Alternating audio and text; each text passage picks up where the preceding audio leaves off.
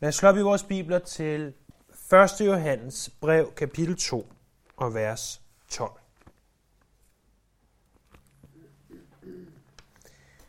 Her skriver Johannes, at jeg skriver til jer børn, jeres sønder er tilgivet, ja, for hans navns skyld. Jeg skriver til jer fædre, I kender ham, som har været fra begyndelsen. Jeg skriver til jer unge, I har overvundet den onde. Jeg har skrevet til jer børn, I kender faderen. Jeg har skrevet til jer fædre, I kender ham, som var fra begyndelsen. Og jeg har skrevet til jer, I unge, I er stærke, Guds ord bliver i jer, og I har overvundet den onde. Hvis du har været her sådan i løbet af de sidste par uger, hvor vi har gennemgået 1. Johannes brev, så kan man godt sidde tilbage med følelsen af, at man muligvis ikke er en kristen længere. At, at ens liv ikke stemmer overens med det, som, som der står her i 1. Johannes brev. At tænke, hvis, hvis den kristne ikke øh, synder og lever i synd, er, er jeg så virkelig en kristen? For jeg synder jo. Og, og hvis den kristne lever efter Guds bud, er jeg så en kristen? For jeg bryder jo Guds bud. Eller jeg elsker ikke altid mine brødre, som jeg kunne elske mine brødre. Og jeg tror, at hvis du har det sådan, så har du det ikke voldsomt meget anderledes end de, som først læste det her brev. Øh, de har fået brevet, øh, formodentlig overbragt af en eller anden, og, og begynder at læse, åh, oh, det er fra Johannes det her. Hvis, hvis brevet var til, til Efesus, som vi antager, så havde Johannes været deres pastor igennem et stykke tid. Åh, oh, det er fra vores pastor, og, og han kan ikke være her nu, og nu kan vi læse det her, han skriver, og de går i gang og læser fra begyndelsen, det som vi har hørt, og det som vi har set, kapitel 1, vers 1, og de kommer ned til kapitel 2, og, og læser nogle fantastiske sandheder der, men så siger de, at den, der siger, jeg kender ham, men ikke holder hans bud af en løgner, og sandheden er ikke i ham. Og øh, hvis de var ligesom vi, så ville de måske begynde sådan at kigge lidt ned i jorden og sige, jeg holder ikke altid hans bud. Og måske næsten endnu værre, når de så vil være kommet til det, vi kalder vers 7, at mine kære, det er ikke et nyt bud, jeg skriver til jer, men det gamle, vi har haft fra begyndelsen. Det er det gamle bud af ordet, som I har hørt. Og han fortsætter, at den, der siger, at han er i lyset, men hader sin bror, er stadig i mørket, vers 9. siger, at han er i lyset, men hader sin bror er stadig i vers 9. Forestil dig, at, at når brevet blev læst højt i, i menigheden, og hvis du så sidder der og tænker om den bror, der sad over på den anden side af, hvordan de nu end sad, ja, jeg bryder mig virkelig ikke om. Jeg hader faktisk ham derovre, og det så bliver læst højt. Øj, hvor må du have svært ved at finde en plet på væggen at kigge på.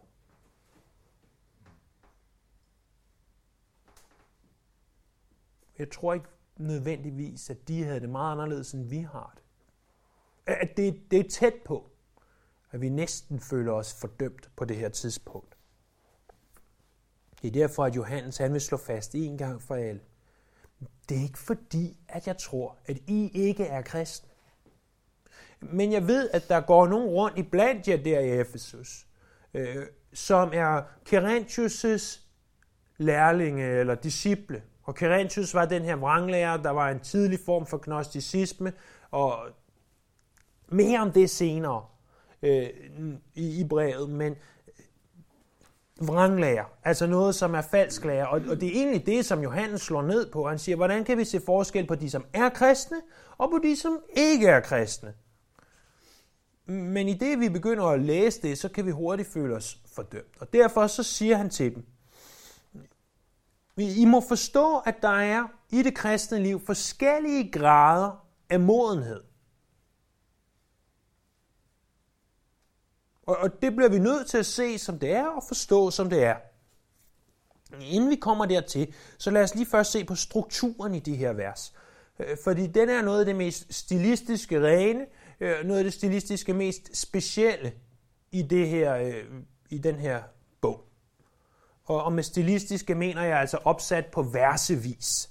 Altså ligesom et vers med strofer og linjer osv. Der er, der er en, ligesom to strofer med hver tre linjer i, i den her øh, i det her, vi kan ikke kalde det digt, men den her poetiske måde, den her øh, måde at skrive på, som man gentager og gentager. Så vi har to strofer med hver tre linjer. Øh, hver strofe refererer til tre persongrupper. Der er børnene, der er fædrene, og der er de unge mænd. Øh, der, der diskuteres, hvad de her børn er, hvad fædrene er, hvad de unge mænd er. Men den traditionelle og formodentlig den korrekte fortolkning er, at det er tre forskellige niveauer af modenhed i den kristne tro. Og hvis det er korrekt, og det tror jeg, det er, så må vi aldrig glemme, at, at de unge mænd, de var børn engang. Og fædrene, de var engang unge mænd. De var også engang børn, og men de måtte have glemt, hvordan det er at være barn. Så det, der er sandt for børnene, er også sandt for de unge. Og det, der er sandt for børnene og de unge, er også sandt for fædrene. Så de her gives hver øh, to linjer, kan man sige. Så der er to ting, der er to linjer til børnene, to linjer til de unge og to linjer til fædrene. Øh, meget af det bliver gentaget. Der, der er flere af øh, tingene, som er sagt identisk, næsten identisk to gange.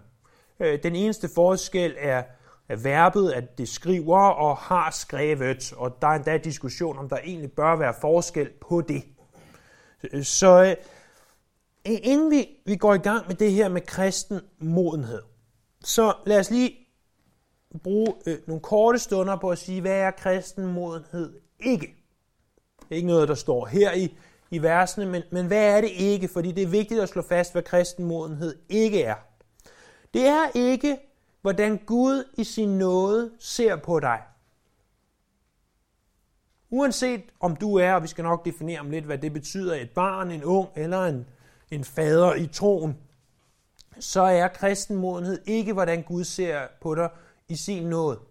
Øh, Gud han ser på dig, som er du i Jesus Kristus. Det er sådan, han ser på dig. Uanset hvor moden du måtte være i din kristne tro. Øh, modenhed i det kristne liv er heller ikke, øh, hvor meget Gud elsker dig. Gud elsker dig nøjagtigt lige meget, om du opfører dig som et åndeligt barn eller som en åndelig voksen, en åndelig fader. Åndelig modenhed har desværre heller ikke noget at gøre med, hvor lang tid du har været en kristen.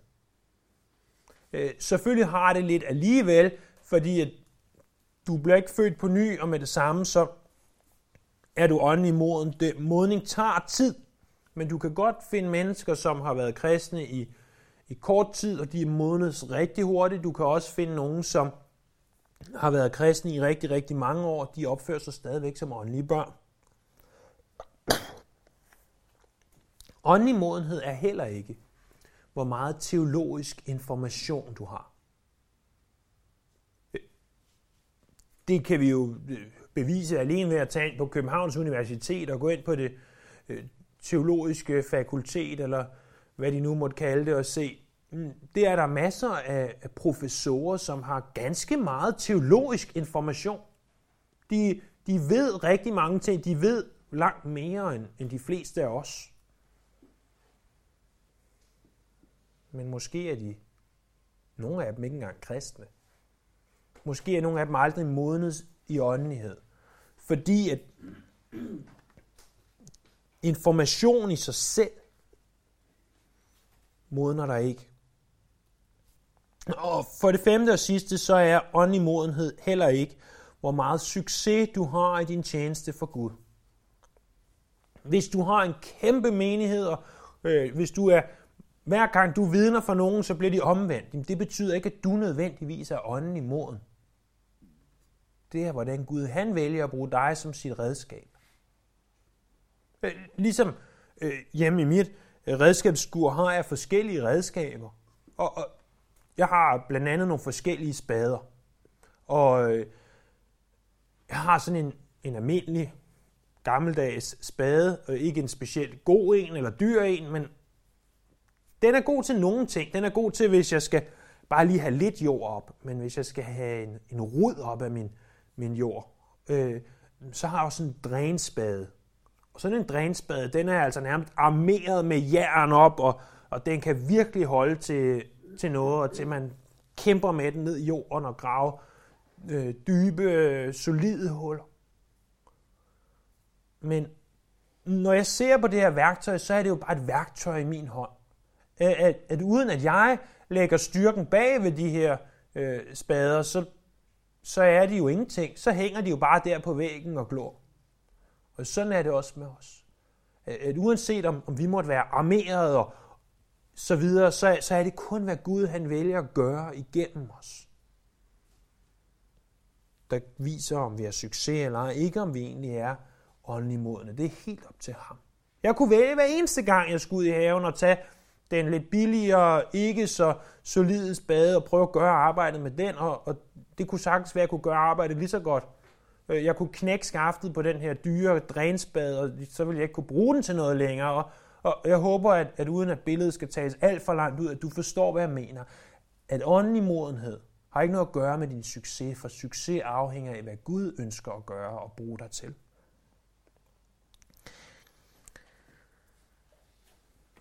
Jeg tror, at den rækkefølge, som Johannes bruger i, i de her øh, tre vers, den er mest af alt stilistisk. Så han vælger at indlede med børnene, så nævner han fædrene, og så vælger han de unge.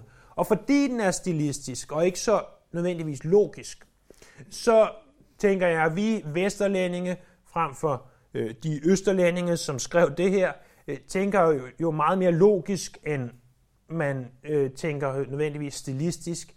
Øh, og med ordet stilistisk, hvis du ikke kender det ord, mener jeg selvfølgelig bare den stil og den måde at skrive på. Så vi tænker temmelig sådan dum, dum, dum, ligesom Paulus, der ude af en ting efter en anden. Øh, ikke at det skal nødvendigvis lyde specielt flot og fantastisk. Så for at vi kan omsætte det her til det 21. århundredes Danmark, så lad os tage det i den mest logiske rækkefølge, nemlig at vi indleder med børnene, så tager de unge, og så tager fædrene til sidst. Og det tror jeg bestemt er tilladt ud fra teksten. Så først de her børn. Hvad, hvad vil det sige at være et åndeligt barn? Jo, i vers 12, der siger han, jeg skriver til jer børn. Og det siger han igen nede i vers 14, jeg har skrevet til jer børn. Øh, der bruges faktisk to forskellige græske ord for børn, men vi har ikke rigtig kunne bedømme, og når jeg siger vi, så mener jeg ikke helt mig, men jeg mener dem, som øh, er langt klogere på de her ting, end hvad jeg nogensinde bliver at det har nogen anden teologisk betydning, end at den er, igen, ren stil. Så når der tales om børn, så tales der om de, der er nye i troen. Om de, der, der umiddelbart har omvendt sig og, og givet deres liv til Herren. Og, og de har ikke haft muligheden eller viljen, eller hvad vi nu vil sige, til at vokse i troen. Der er masser af ting, et barn ikke ved. Et barn ved ikke, at der er krig ude i verden nødvendigvis, hvis det i hvert fald lever her i landet. Et barn ved ikke en masse ting. Det har nogle få faste holdepunkter i livet. Og det tror jeg, de af os, der er relativt nybagte forældre, at, og sikkert også jer, der har været forældre i mange år, at det kan vi godt øh, skrive under på, at, at børnene, der er nogle få ting, som de siger, det, det er det, vi vil. Vi vil ja, have mad, og vi vil sove, og vi vil andre ting, der skal skiftes en blæ for en gang imellem, og øh, så vil vi, øh, ja, når de bliver lidt ældre, så vil de lege, og det er sådan mere eller mindre det. Der er masser af ting, de ikke bekymrer sig om. Det er sådan nogle få ting, som, som der er vigtige for dem. Og, og det er det også her. Det er nogle få temmelig basale, men basale ting. Fordi øh, selvom nogle af os kan have svært ved at sove, så forhåbentlig sover vi alle sammen stadigvæk. Ligesom vi gjorde, da vi var helt bitte små babyer, så bruger vi stadigvæk en relativt stor del af vores liv på at sove og på at spise, øh, på at trække vejret og så videre, på de her helt basale ting, som selv en lille baby gør. Så, så de her basale ting, hvad er de to ting, der siges til børn? Jo, den første det er i vers 12, jeres sønder er tilgivet for hans navns skyld. Den, som har givet sit liv til Jesus, han har fået, og hun har fået sin sønder tilgivet. Det er en ganske basal, fundamental sandhed i den kristne tro. Vi skal prøve at bladre en gang igennem Bibelen. begynder indleder i Esajas kapitel 53. 53. Esajas kapitel 53.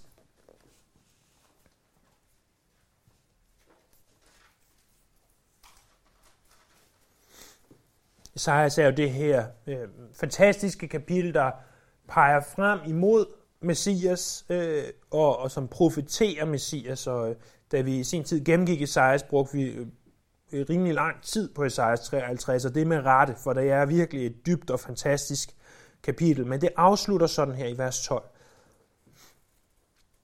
Derfor giver ham del med de store, med de mægtige deler han bytte, fordi han hengav sit liv til døden og blev regnet blandt lovbrydere. Men han bar de manges synd, og han trådte i stedet for syndere. Så Matthæus kapitel 9, vers 5.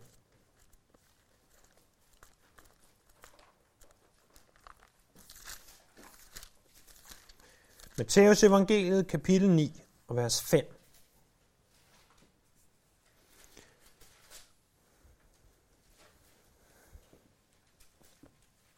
Der kommer nogen til Jesus med en lam, på en, øh, øh, der ligger på en seng, og Jesus siger, vær fremodet, din sønner er tilgivet, og de skriftkloge, de tænker, han spotter Gud, men Jesus, han ved, hvad de tænker, og så siger han til dem i vers 5, hvad er det letteste at sige? Dine sønner tilgives dig, eller rejs dig gå. Vers 6, men for at I kan vide, at menneskesøn har myndighed på jorden til at tilgive sønder, der siger han til den lamme, rejs dig og tag din seng og gå hjem. Jesus han havde myndighed til at tilgive synd. Så Romerbrevet kapitel 4, vers 7.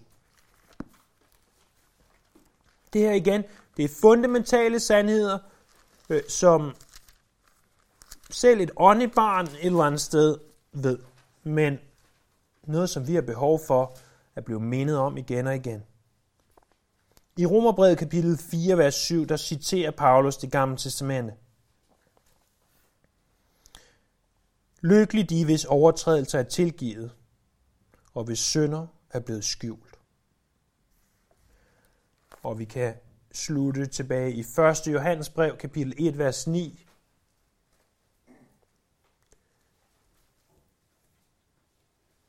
At hvis vi bekender vores synder, er han trofast og retfærdig, og tilgiver os vores synder og renser os for al uretfærdighed.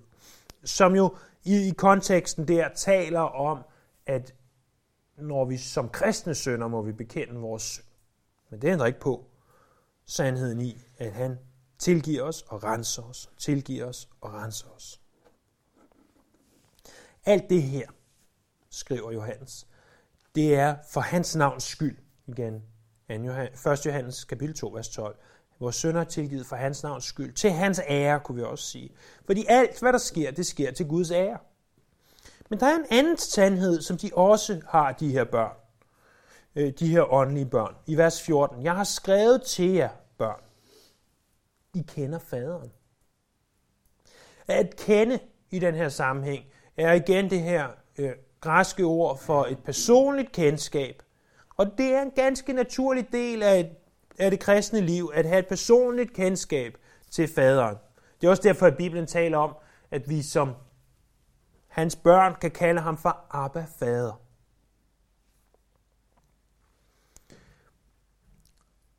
Noget af det første, et barn lærer, det er, at hvis du, øh, hvis du bliver født som et barn, så tilhører du en familie. Øh, jeg hørte i går, jeg har ikke nogen måde at nå, nået at verificere det på, men, men hvis et barn øh, de første tre måneder af sit liv bliver øh, ikke får kærlighed og omsorg, så er det barn med, med største sandsynlighed ødelagt resten af livet. De første tre måneder, hvis du ikke får den kærlighed og omsorg, som du behøver som et barn, så er du ødelagt for resten af livet. Og når jeg tænker på et barn fra 0 til 3 måneder, så det meste af tiden, så er det jo bare sådan en ting, der ligger dernede og sover, og ja, hvad de nu gør. Men tak Gud for mødre, der kan give dem den kærlighed og omsorg, som vi fædre desværre ikke kan på det tidspunkt. Men ligesom de her små, bitte små børn har behov for kærlighed og omsorg, har behov for at vide, at de er en del af en familie, har behov for at vide, at de er elsket. Sådan har et Guds barn behov for at vide, at han eller hun er elsket. Når jeg tænker på, på mine egne børn, og især på den største af dem, som begynder at have en forståelse for ting, så kan du godt spørge hende, hvad, hvad jeg arbejder med, og måske øh, på en god dag vil hun sige, at han arbejdede som revisor. Men Prøv at spørge hende, hvad en revisor laver. Det forstår hun ikke. Det gør I andre måske heller ikke altid. Øh, men, men det er så, hvad det er. I ved godt forhåbentlig, at det er et eller andet med tal og skat og regnskaber og sådan nogle ting. Det, det, det har hun ingen forståelse af. Øh, hun har heller ikke nogen forståelse af, hvordan en, en husholdning fungerer. At når vi går øh, ned og, og handler ind, så koster det penge. Hvis nu at, at vi mangler et eller andet, eller en eller anden ting går i stykker, så siger hun, så kan vi bare købe en ny. Og jeg tænker jo straks, at min far før mig tænkte, jamen tror du, vi har et pengetræ i haven? Øh, man kan ikke bare altid købe en ny. Det forstår hun så ganske simpelt ikke på. Øh, øh, eller når vi kører ned til mine forældre, som bor en times tid væk. Øh, altså vi er næsten kommet ud af indkørselen, inden hun siger, er vi der snart? Og hun har sagt, jeg ved godt, det tager lang tid, og så er der gået to minutter. Er vi der snart? Der er, der er bare ting, som, som børn, små børn ikke forstår sig på. Men der er en ting, hun forstår sig på. Det er, når jeg kommer hjem fra arbejde, og hun ser mig ud af vinduet, og hun kommer løbende, og, og råber, øh, og med løftet arm, ej, nu er du endelig hjem, og, og bare vil op til mig. Det forstår hun sig på. Og det er jo fordi, at, at jeg er hendes far, og hun er mit barn. Og det er det, som den, der er født på ny, forstår sig på. Ikke på de dybere teologiske sandheder. Øh, øh, den, der er født på ny, øh, umiddelbart, eller er et åndeligt barn, vil ikke kunne beskrive Guds karaktertræk i, i nogen særlig form for dybde, og vil ikke kunne beskrive, øh, hvad forsoning er, og alle de her store, dybe teologiske sandheder. Men vi vil kunne komme løbende ind i faderens favn med løftede arme og råbe, Abba fader, Abba fader, her kom her. Det er en ting, som vi alle, uanset om vi er blevet kristne og er vokset i åndelig modenhed i mange år, e- eller om vi, vi lige er blevet kristne. Jeg håber, at du forstår, at du har en far i himlen, som du kan række din arme ud til at sige, du er min åndelige far. Du er for mig som min jordiske far er, eller i hvert fald burde være. En, jeg kan komme til med løftede arme, som jeg, som jeg kan sige, jeg ved, jeg ved, at du har mig. Jeg ved, at du passer på mig. Jeg forstår ikke alt, hvad du gør. Jeg forstår ikke altid, hvordan du er. Jeg forstår ikke, hvorfor at det her sker i verden, eller øh, den her teologiske sandhed om dig. Men jeg elsker dig, og jeg ved, du elsker mig, far.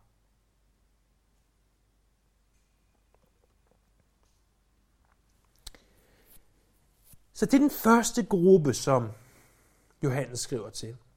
Men han skriver også til en anden gruppe. Han skriver til de unge mænd, eller til jer unge har vores så politisk korrekte øh, oversættelse i, fra 92 skrevet. Det, det er unge mænd, hvilket er fuldstændig underordnet, fordi det er bare de, som er et stadie imellem at være barn og være det, som der her bliver kaldt for fader øh, igen, det græske ord for ung mand her, er, at øh, der bruges det samme ord begge steder.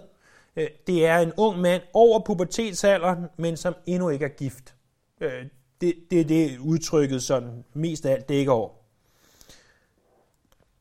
Og vi må formode, at en af årsagerne til, at, at det kaldes for unge, er fordi, at, at unge mennesker har noget, som, øh, som vi andre, øh, der begynder ikke at være helt så unge mere, øh, begynder at miste det, det er en eller anden form for ivrighed.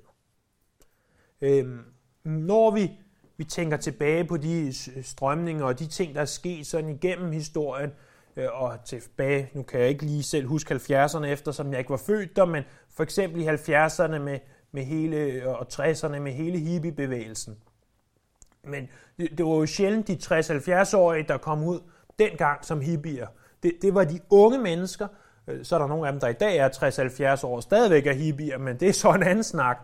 Eller øh, bare øh, nu med de øh, for nylig optøjer igen inde i København, jamen det er jo typisk unge mennesker, øh, og, og nogen, som måske ikke helt er kommet ud af, af det vakuum, øh, øh der render rundt og kaster med brosten og hvad man ellers kan finde på. Det er sjældent, at det, selvfølgelig sker det, jeg siger ikke, at der ikke er undtagelser, men det er sjældent, at det er familiefædrene, der begynder at gå rundt og gøre sådan noget, for de ved godt, at de har nogle forpligtelser over for andre. Unge mennesker er ivrige, og det er jo fantastisk, og jeg øh, har også selv øh, været ung en gang, og kan stadigvæk huske øh, mere eller mindre min ivrighed. Så mange år siden er det ikke, at jeg var ung. Jeg er stadigvæk lidt ung i forhold til, til i, i nogens øjne er jeg stadigvæk sikkert meget ung. Øh, ikke min kones øjne, nej. Øh, så så det, det kan være noget af det. De er simpelthen fyldt med passion. Men der er stadigvæk en manglende modenhed. Og, og igen, en ting er, at jeg står her og siger, at jeg er, øh, om jeg er ung eller gammel, sådan øh, af, af sind og natur, det er en ting. En anden ting er åndeligt set. De to ting hænger ikke nødvendigvis overhovedet sammen. Du kan have en mand på, eller en kvinde på 60 år, der bliver omvendt, og så er et barn. Øh, du kan også have øh, en, et ung menneske, der bliver omvendt, og som også er et barn, men som relativt hurtigt vokser op til at blive et åndeligt ungt menneske. Så det er altså blot en måde at forklare det på. Der skrives nogle ting til de her unge mennesker. Det er faktisk dem, der skrives mest til. Der står der i slutningen af vers 13, Jeg skriver til jer, I unge, I har overvundet den onde. Det lyder jo godt, at de unge har overvundet den onde. Men øh, det betyder ikke, at de unge ultimativt har overvundet den unge. Men det betyder, at det er det, du vokser i din forståelse af Herren og dit kendskab til ham og i din åndelige modenhed, så begynder du at opleve, hvad det vil sige at have sejre over den ondes brandpile og over det, som, som Satan han prøver på at, at friste dig med. Du vil ved, hvad det vil sige at have sejre. Det er blandt andet det, som Efeserne kapitel 6 taler om. Så skriver han videre til dem i, i slutningen af vers 14. Jeg har skrevet til jer, I unge, i er stærke. Han siger, I er stærke. Og en af forskellene på en ung mand og et lille barn, det er, at en ung mand er stærk.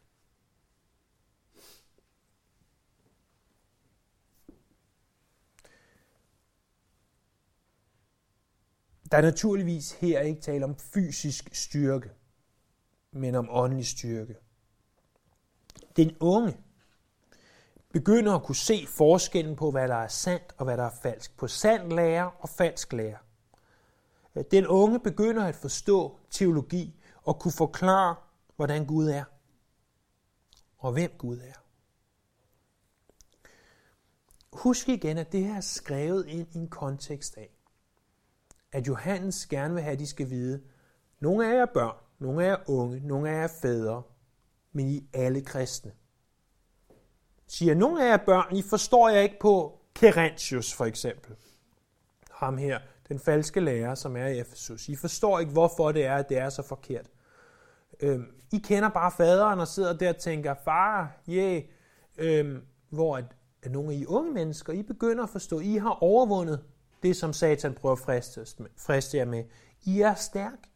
I begynder at forstå jer på teologi. I begynder at forstå, hvad der er sandt og falsk. Og hvorfor gør de det? Det gør de, fordi at Guds ord bliver i jer. Hvad er det, der får børn i den fysiske verden til at vokse? Det er, at vi propper noget mad i dem, og vi behandler dem godt og lader dem bevæge sig og de her ting, men, men først og fremmest, at vi giver dem noget mad. Og øhm, at Guds ord bliver i os. At Bibelen er den føde, som vi indtager. Det er det, der gør, at vi kan vokse og blive stærke, og vi kan overvinde den onde. En af de ting, der, ved, øh, en af de ting, der viser, at vi vokser i åndelig modenhed, det er, at vi ved, hvad en sund diæt er. Øh, som, som sagt indledningsvis, så var, var vi til min mors 60-års fødselsdag i går, og min bror og jeg, vi skulle holde en tale, og, og vi har fundet på, at den skulle handle om nogle af de guldkorn, som hun sagde. Så, så jeg havde været i Bilka og købe en æske guldkorn. Jeg skulle kun bruge æsken, ikke indholdet. Og øhm, guldkorn er jo de her fantastiske, honning overtrukne, øh, vidunderlige øh, ting, som man godt ved, man ikke bør spise. Og, øhm, og Cornelia, hun får nogle gange på sådan en fredag der noget slik, men vi havde ikke noget slik. Så siger han, vil du ikke prøve nogle af de her guldkorn? Jo, det synes hun så meget spændende ud. Så hun fik nogle guldkorn. Og hun var øh, i den syvende himmel, øh, tror jeg næsten, hun sagde. Det var helt fantastisk med de her guldkorn. Øhm, og hun ville gerne have flere, og dum som jeg var, så gav jeg hende flere, lige inden hun skulle egentlig skulle have sovet, så der gik lige halvanden time ekstra, inden hun faldt i søvn, på grund af de her fantastiske guldkorn. Og, og jeg som hendes far burde jo selvfølgelig have sagt, det er ikke en sund diæt at spise guldkorn. Men øh, det ved jeg jo godt rent intellektuelt. Det ved hun ikke noget om. Hun, hun ved ikke noget om, hvad, hvad der er sundt og hvad der er godt, andet end hvad vi fortæller hende er sundt og godt. Og hvis jeg serverede guldkorn for hende til hver eneste måltid, ville hun bare øh, sidde og klappe i sin øh, øh sikkert alt for hurtige, lidt for tykke fingre, fordi at, at hun ville synes, det var fantastisk. Men hvis jeg aldrig serverede grøntsagerne og, og kødet og kartoflerne og de her andre ting, som, som vi som mennesker behøver, øh, så ville hun bare spise det, hun fik. Men når man bliver voksen og lidt mere fornuftig, så ved man godt, at det nytter ikke noget bare at stoppe guldkorn i hovedet hele tiden. Også selvom vi måske rent faktisk gør det. Så ved vi godt, okay, jeg bør, jeg bør ikke bare sidde og spise guldkorn til aftensmad. Og jeg vil lige sige, det gjorde jeg ikke. For jeg ved godt, at, at det er dumt, øh, og jeg ikke bør. Øh, jeg kunne godt finde på det garanteret, men, men jeg ved det godt. De unge, de ikke bare forstår, at det er forkert at spise guldkorn til aftensmad. De udlever det også. De begynder at leve efter det. Fordi det er jo en ting bare at forstå, at vi er nødt til at læse i Bibelen for at vokse i åndelig modenhed. Øh, men, men gør vi det? Og, og ikke bare læser vi i Bibelen, for det kan hvem som helst i princippet gøre. Men begynder vi også at leve efter det, vi læser. Der er den her illustration, jeg ved godt, jeg har fortalt den alt for mange gange før, men jeg synes stadigvæk, den er god. Øhm, der var en, øh, en temmelig kendt prædikant, der hed øh, Donald Gray Barnhouse, som kom fra Philadelphia. Og øhm, han var en af de, der sådan rigtig tidligt kom på radioen i USA og øh, med sine prædikner. Og, og det betød jo, at han blev landskendt øh, simpelthen, så folk vidste, hvem han var. Og så sidder han på et tidspunkt, jeg tror det er, jeg kan ikke huske, om det var et fly eller et tog, det må næsten have været et tog, øh, når det var dengang, øh, der i, i 50'erne. Der var ikke hvem som helst, der hele tiden fløj rundt. Men han sidder der, øhm, og læser i sin bibel, og, og der kommer en af hans såkaldt beundrere op til ham. Jeg håber, du ved, hvad jeg mener, når jeg siger en beundrer. Øh, en, der respekterer hans bibelundervisning. Og han kommer så op og siger til, åh, oh, Dr. Barnhouse, jeg, jeg lytter til din undervisning, og du er en fantastisk bibelforkønner. Og jeg, jeg vil virkelig ønske, at jeg kendte Bibelen så godt, som du gør det. Og Barnhouse siger så til ham, øh, han havde nemlig set ham sidde og læse i den her avis, eller magasin, blad, et eller andet ugeblad, sige, men så kunne det godt være, at du skulle lægge ugebladet fra dig og begynde at læse din Bibel i stedet. Jeg ved, at, at den pastor, der var der i, i den menighed, vi kom i, da jeg var barn, han var kendt for at sige, at hvis du læser avisen, så bliver du som avisen. Hvis du læser Bibelen og gør det, den siger, så bliver du som Bibelen. Bibelen værende Guds ord. Det er det, de unge begynder at, at forstå. Det er det, der begynder at ske dem. Det er, at du går fra at være et baby, åndeligt set, et barn åndeligt set, der bare kan råbe, øh, Abba, Abba, Abba, eller far, far, far. Og, og så går du til at være en ung, der, der begynder at forstå, at jeg skal indtage åndelig føde. Men så er der også de her fædre. Og der står om dem, jeg skriver til jer fædre, I kender ham, som har været fra begyndelsen. Og så mærkværdigste vis, så står det faktisk en gang til, Jeg har skrevet til jer, fædre. I kender ham, der har været fra begyndelsen. Hvorfor i alverden, Johannes, skriver du nærmest det samme to gange?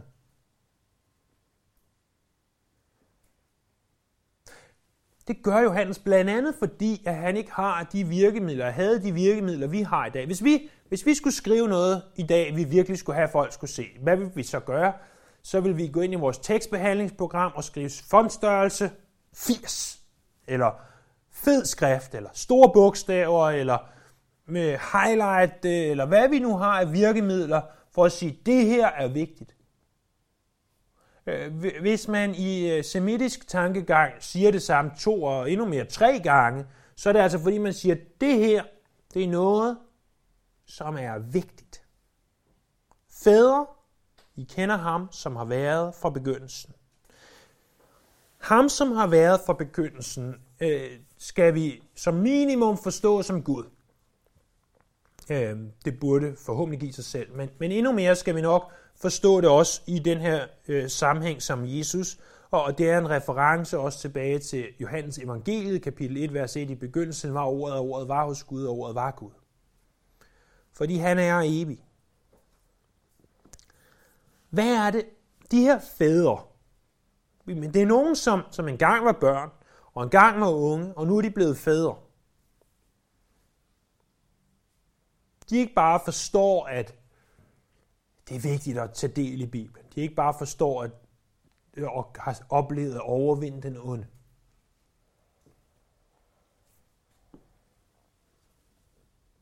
De kender Jesus.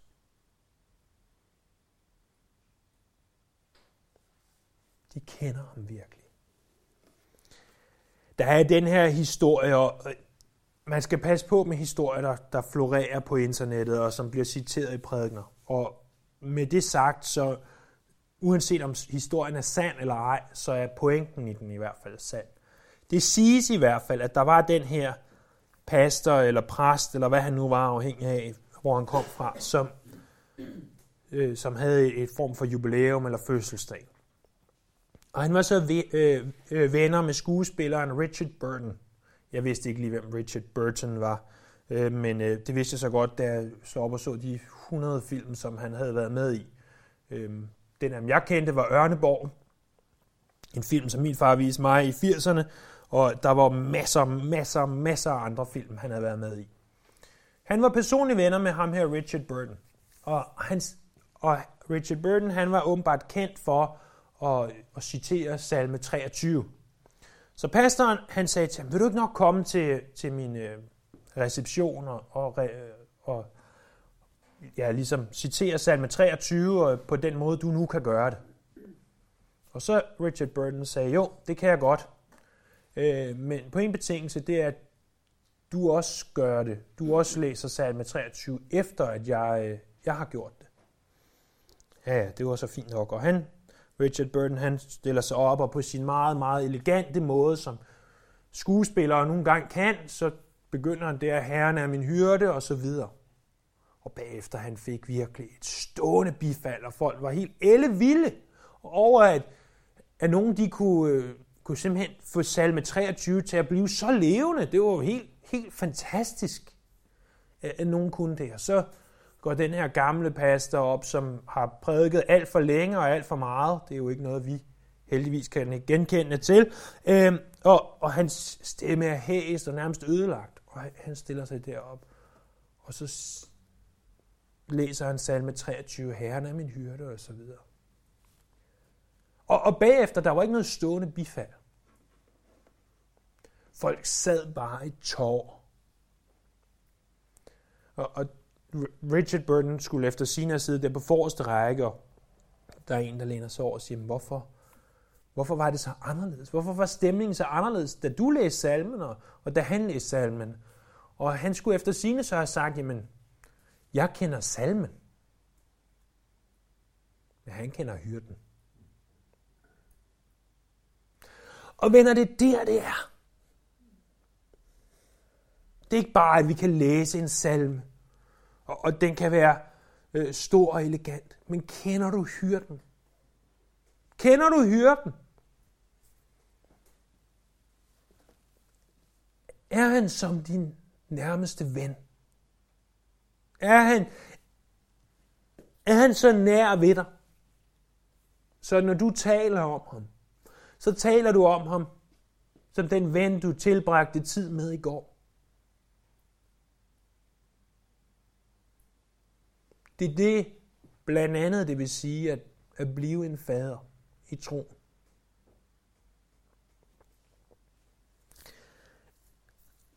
Hvis vi ser på, på implikationerne af det her, de her ganske få vers, så er der nogle meget vigtige ting, vi kan tage med os hjem. Den første er, at vi kan vokse i modenhed. Øh, lad, lad mig sige det på en anden måde. Vi bør vokse i modenhed.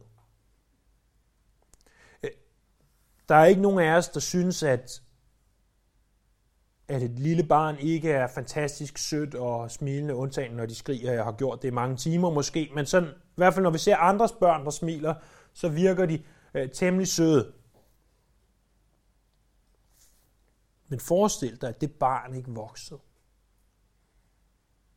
Jeg tror ikke, at der er nogen forældre til stede her, der vil sidde og ønske i, i længere tid ad gangen, at barnet bare blev ved med at være lille. Jo, i en eller anden forelskelsesrus af den størrelse, de har nu måske.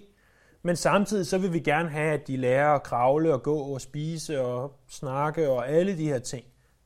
Det, det er en naturlig del af livet at vokse. Og det er det også i vores tro. Det er en naturlig del af livet at vokse. Det er fint, at Cornelia bare øh, kommer løbende ud og, og råber på mig og siger, ej, hvor er det fantastisk, du er hjemme. Men hvis hun om 17 år gør det samme, så vil jeg nok have mine bekymringer, hvis, hvis det i hvert fald er at med den samme barnlige måde at gøre tingene på. Der, der forventer jeg, øh, at hun kommer og spørger mig om stiller mig dybe teologiske spørgsmål og matematiske ligninger og alt muligt andet. Og sige, nu skal du komme og hjælpe mig med min lektier, eller må jeg få penge til det her, eller hvad? Sådan nogle teenage øh, tøser nu kan finde på. Øh, den tid, den glæde. Det er naturligt ting at vokse i modenhed. Og vi kan vokse. Du kan få en tættere forhold til Herren. Du kan øh, med de her ord fra Richard Burton øh, komme til at, at kende hyrden. Igen, husk det indledende. Det er ikke, hvor meget Gud elsker dig, det er ikke, hvordan Gud han ser på dig, øh, men, men du kan. Der er også en anden implikation. Det er, når vi ser på andre kristne, så tænk lige lidt over, inden du begynder at fordømme dem, hvor de egentlig er i deres vandring med Herren. Øh, det nytter jo ikke noget, at, at hvis du har vandret med Herren i mange år, og måske er blevet sådan en næsten åndelig fader her, uden at vi skal misforstå de udtryk, øhm, og, og du ved, hvad en sund diæt er, du kender virkelig Gud. Så nytter det jo ikke noget, at du ser på, på ham eller hende, som er nyomvendt og tænker, åh, det er et forfærdeligt menneske, der slet, slet ikke lever, øh, som han eller hun burde. Øh, de har masser at lære endnu. Og, og hvis du selv er et åndeligt øh, barn, så sige, men jeg ved ikke alt. Jeg vidste ikke, at det her var synd. Nu ved jeg det, så må jeg lade være med det. Jeg vidste ikke det her om Gud, og nu har jeg lært det, så er jeg taknemmelig over det. Den sidste og, og måske vigtigste ting, det er, at sand åndelig modenhed. Altså, der hvor at, at et eller andet sted, jeg håber, at vi alle sammen har en eller anden lyst til at komme hen til det her faderniveau, med alt, hvad det betyder og ikke betyder. Sand åndelig modenhed er at kende Jesus. Og det er det, som Johannes han ønsker, at menigheden i Efesus, og dermed også os, vi forstår. Det kan godt være, at der er nogle ting, vi gør, som ikke 100% er i overensstemmelse med det, han allerede har skrevet. Men I er kristne. I er på forskellige niveauer i jeres kristne liv. Må I vokse i noget og kendelse af ham. vi komme tættere på ham. Med det ultimative mål, at kende Jesus. Og ikke bare i ugen, ikke bare i året, men i livet, der ligger foran os. Må det være det, som altid er vores ultimative mål. Kende ham bedre. Lad os bede.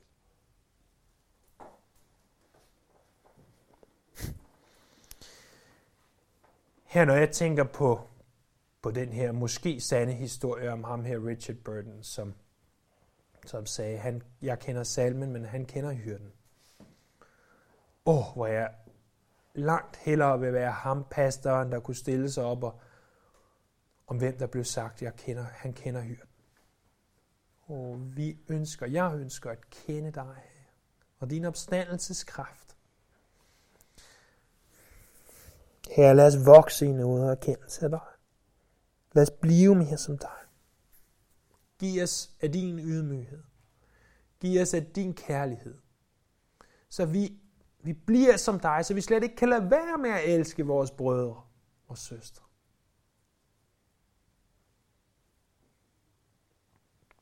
Men her er samtidig, hvis, hvis vi ser, at vi ikke er der, hvor vi burde være endnu, så lad os vide, at det er en naturlig del af det åndelige liv, at vokse i, i noget og erkendelse. Det er ikke noget, der sker øh, på et splitsekund, men noget, der sker over tid i samværet med dig. Tak, at der ikke er nogen fordømmelse for de, som er i Jesus Kristus. Tak, at du Herre, elsker os ubetinget. Du ser på os på samme måde, uanset om, om vi kun kender salmen, eller om vi kender hyrden. Hvis vi kender dig, så ser du på os som frelst, som tilgivet, som dine børn.